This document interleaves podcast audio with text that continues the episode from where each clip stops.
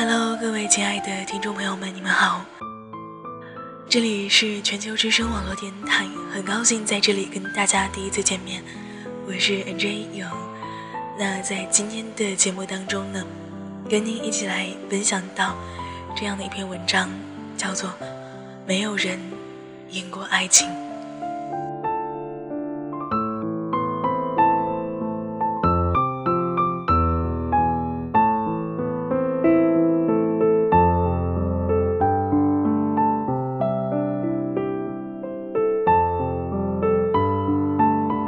许多年前，他和她相识、相爱，到最后分手。原因很简单，简单到不能再简单。他父母要求他必须在那个城市里买房，但是他没钱。怎么会有钱呢？穷的只剩下爱了。有人说，当一个人……穷的只剩下爱情的时候，爱情便也开始不牢固起来。但是他不相信，不相信他的小月会那个样子。那时，纵然全世界的女人都变成拜金女，他的小月还是一枝独秀，出淤泥而不染。有时，爱情就是一种信念。当你坚信他不会变时，他就不会变。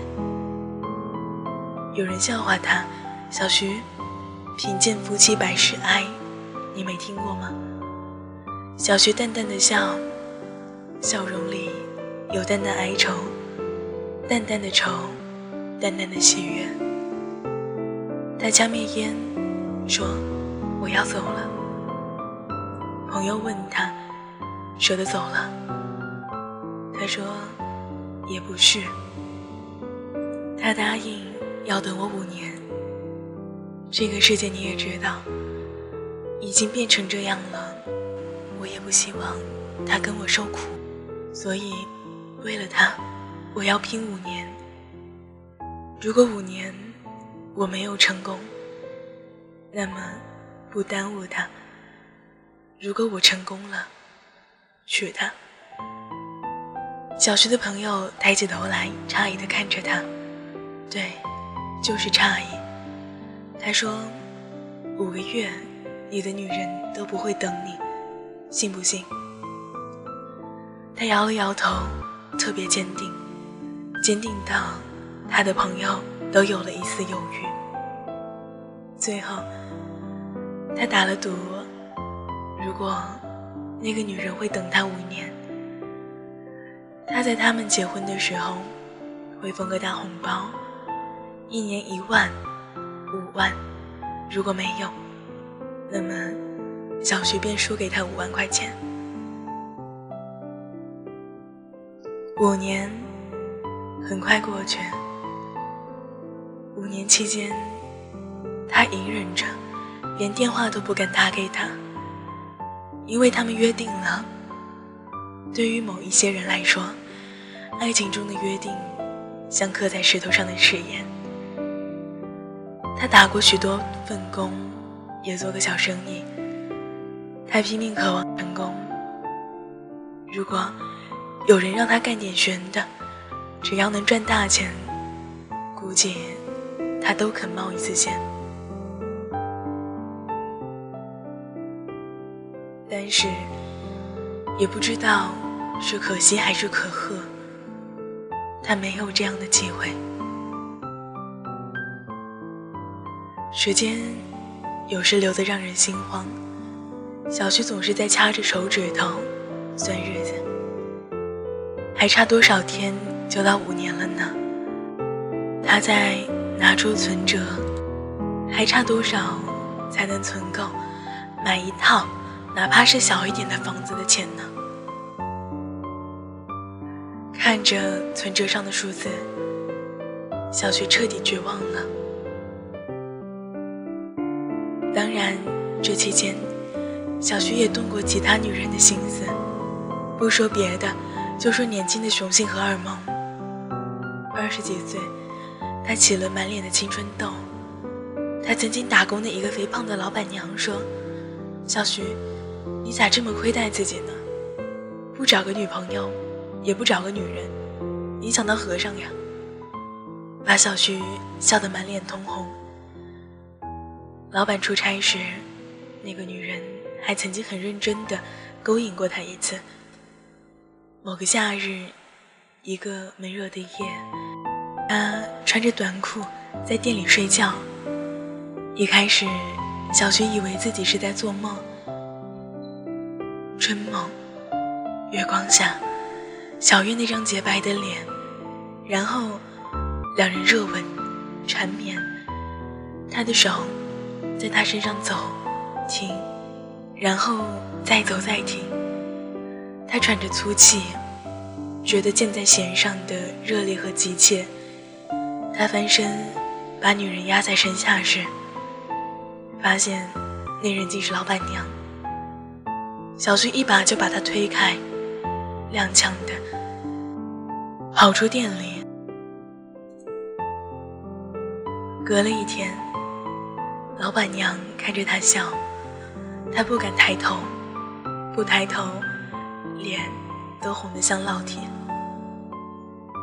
老板娘看着他的蠢样子，痴痴痴的笑弯了腰，走近他，他像被猎人经过的兔子，噌的就跳出老远。老板娘笑得更欢了，说：“让姐摸一把，姐还能把你吃了不成？”她走近，笑着，我还以为你是不行呢，原来不是啊。今天晚上你哥还是不回来，要不你上我那儿去吧，当员工福利了。他咯咯咯地笑着，空气里仿佛都是他的欲望，但是他却不敢按枪，整个身体像被火烧着一样的烫。每个晚上，每个白天，每一个闲暇着的时候，他便想念着小月。会不会，他也遇到同样的诱惑呢？他不敢往下想，又禁不住要往下想。爱情，真是这世上最折磨人的玩意儿。有时，他骂自己。欲望最强烈的时候，他骂自己：“有什么的呢？现在不都是提倡爱与身体分开吗？”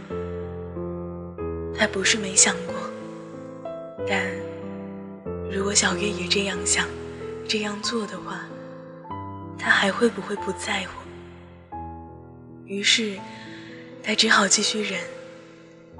隔了几天，老板娘给他加了工资，他有点不敢要。老板娘肥胖的脸掠过淡然的笑，没啥，我听店里其他人说了你的事儿了。他停顿了一下，有一瞬间，小徐在老板娘的眼睛里找到了“幽怨”这个词。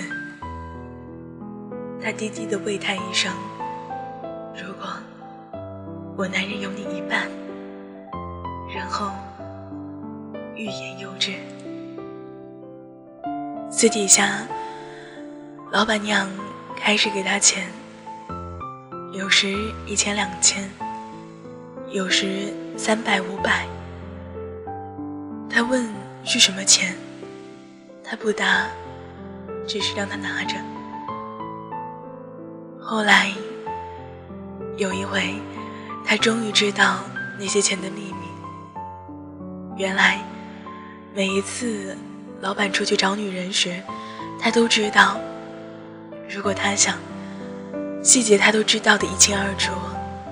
比如在哪里，比如花了多少钱，比如对方是哪一个，他都知道。但是，他竟然可以做到隐忍不说。只是，他会把每一次。他在别人身上花的钱，都一分不差的花到小徐身上。有好几次，小徐想拒绝，他这是在做什么？拿他当了什么？但一想到小月，他所有的风骨和骄傲又都不值一提了。为了自己的女人，为了自己的幸福，委屈点儿就委屈点儿吧。还有几次，他看见老板娘一个人哭，偷偷的抹干眼泪，肥胖的肩膀一耸一耸的。但是见有人来，他马上又能抹干了脸，然后旁若无人。小雪想，这就叫面人欢笑，背人愁吧。小徐在心里对这个肥胖的女人便有了一丝一毫的同情，而同情，则是许许多多情愫滋生的温床。背叛，出于同情，还是屈从于欲望，已经不得而知。老板娘四十几岁，她觉得她的欲望可以把她淹没，不失去。哪怕是一丁点儿的喘息机会，可是事后，他竟然抱着她哭了。他抱着她，看着她淌了满脸的泪，却并不知道应该怎样出言安慰。小徐就这样在那个地方扎了一个小根。他甚至跟老板娘借过钱做小生意。但都亏掉了。五年，小月越来越像一个离他遥远的梦。有时候，他想，当初豪情壮志的从小月的身边离开，是不是有一点太草率？事情发生了，已经不可能再回头。他知道。小月知道，老板娘知道，老板也知道。事实上，谁又会不知道呢？他没有想过会勒索他，但五年的期限就那样迫在眉睫了。于是，很简单的勒索，他。嗫嚅着，管他要五十万块钱。五十万。他肥胖的手停止书写，然后抬起眼睛看着他。他把手机拿出来，说：“如果你不同意的话，这个。”他递给他，他的手机上有他露着身子的照片。他说。我会给你老公看，或者你给我钱，我马上就全部删掉。然后，然后，在那个五年之约将满的期限，他带着五十万离开了那座城，赶赴那场五年之约。当然，他当着他的面儿删除了那些照片。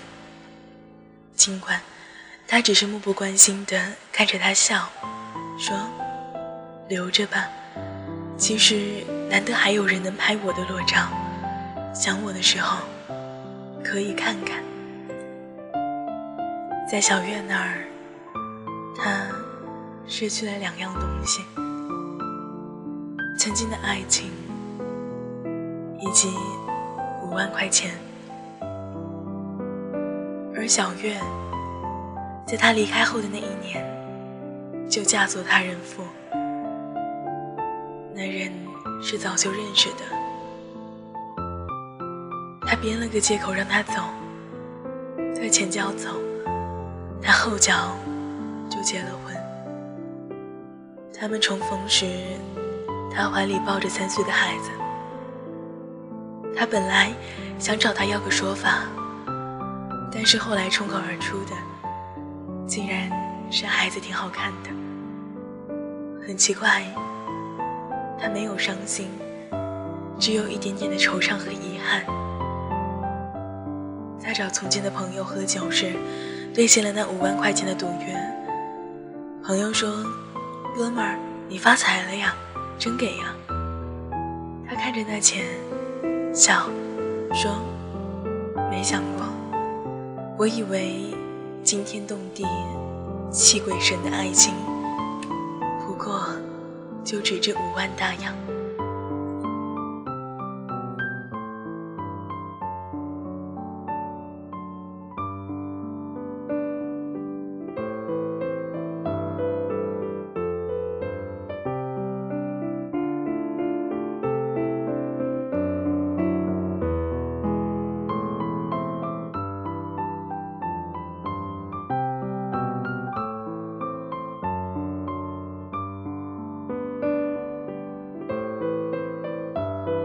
小徐在赶到那家店时，店里已经换了人，至少是老板娘换了，一个妖精一样的女人，瘦得黄芽菜一样，抹着猩红的唇。小徐说：“我找老板娘。”那女人拿白眼珠斜着溜了溜他，说：“我就是。”小徐张了张嘴。后来，一个从前的同事看着他，把他拉走，说：“店里变天了，老板和老板娘离婚了。”小徐问：“为什么？”那人说：“老板娘挪用了店里五十万。老板说，要么说出钱的下落，要么离婚。”于是，他们就离婚了。我们大家都猜，或者是老板娘倒贴了一个小白脸儿，或者是老板给老板娘下了这么个套。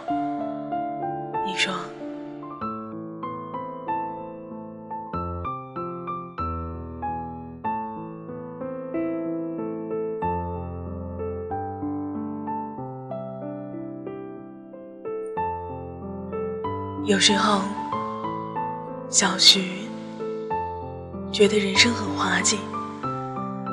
他人生的前三分之一，或者四分之一，随便怎样都好吧，在等待着一个女人；而他人生的以后，或者就要在寻找一个女人的过程中度过。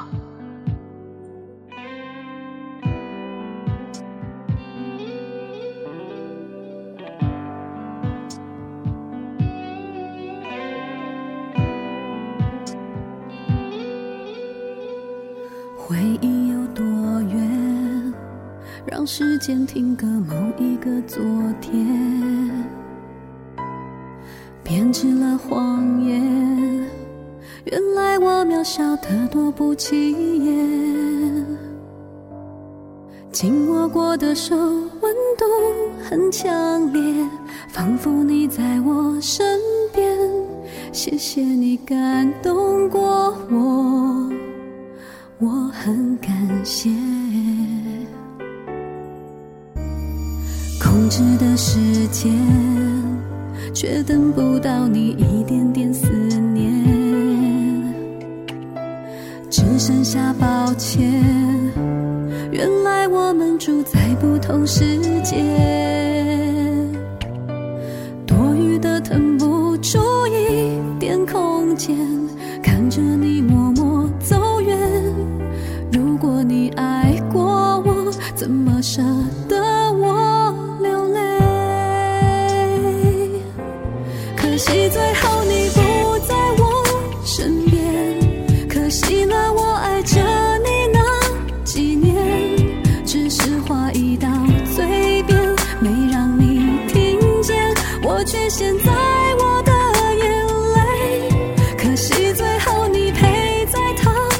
身边。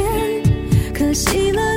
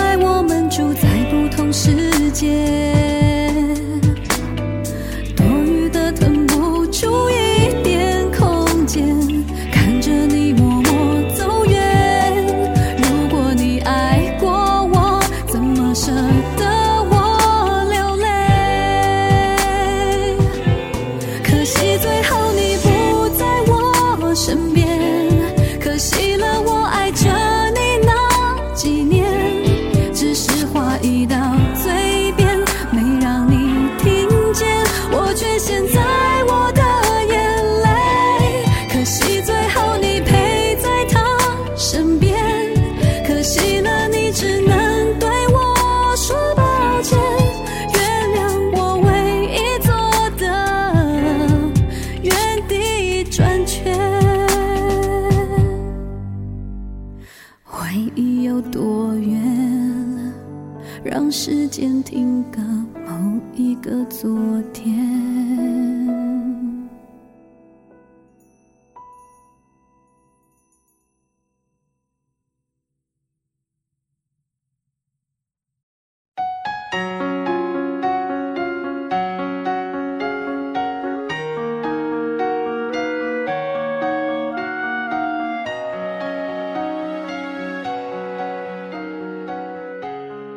关注一下全球之声网络电台的 YY 频道四二四八零四，并且在现在全球之声网络电台招收有能力的管理主播学员、导播、磨皮、技术、音频、贴吧宣传，招聘 QQ 群四七四九零七七五六，YY 群八零三八幺七九。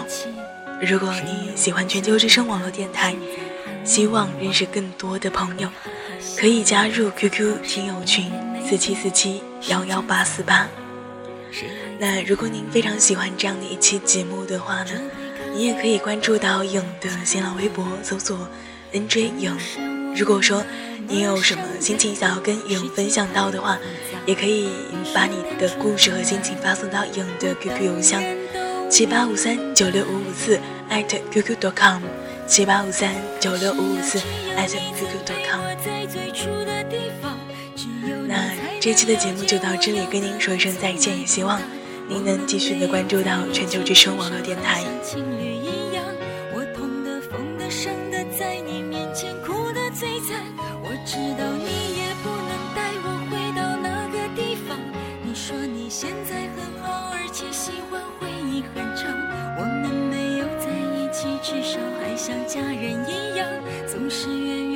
回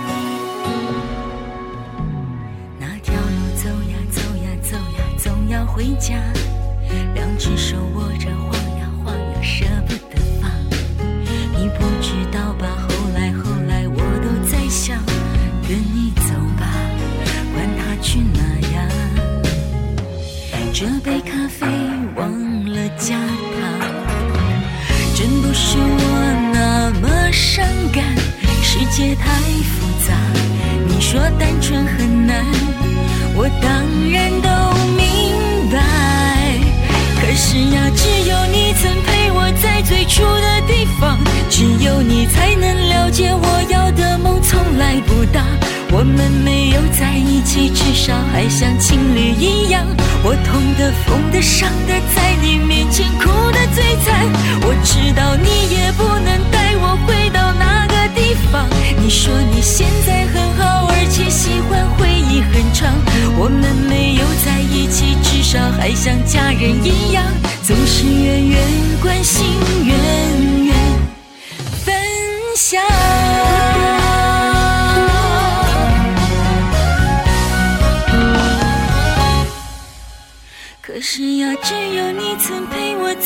住的地方，只有你才能了解我要的梦从来不大，我们没有在一。起，至少还像情侣一样。我痛的、疯的、伤的，在你面前哭的最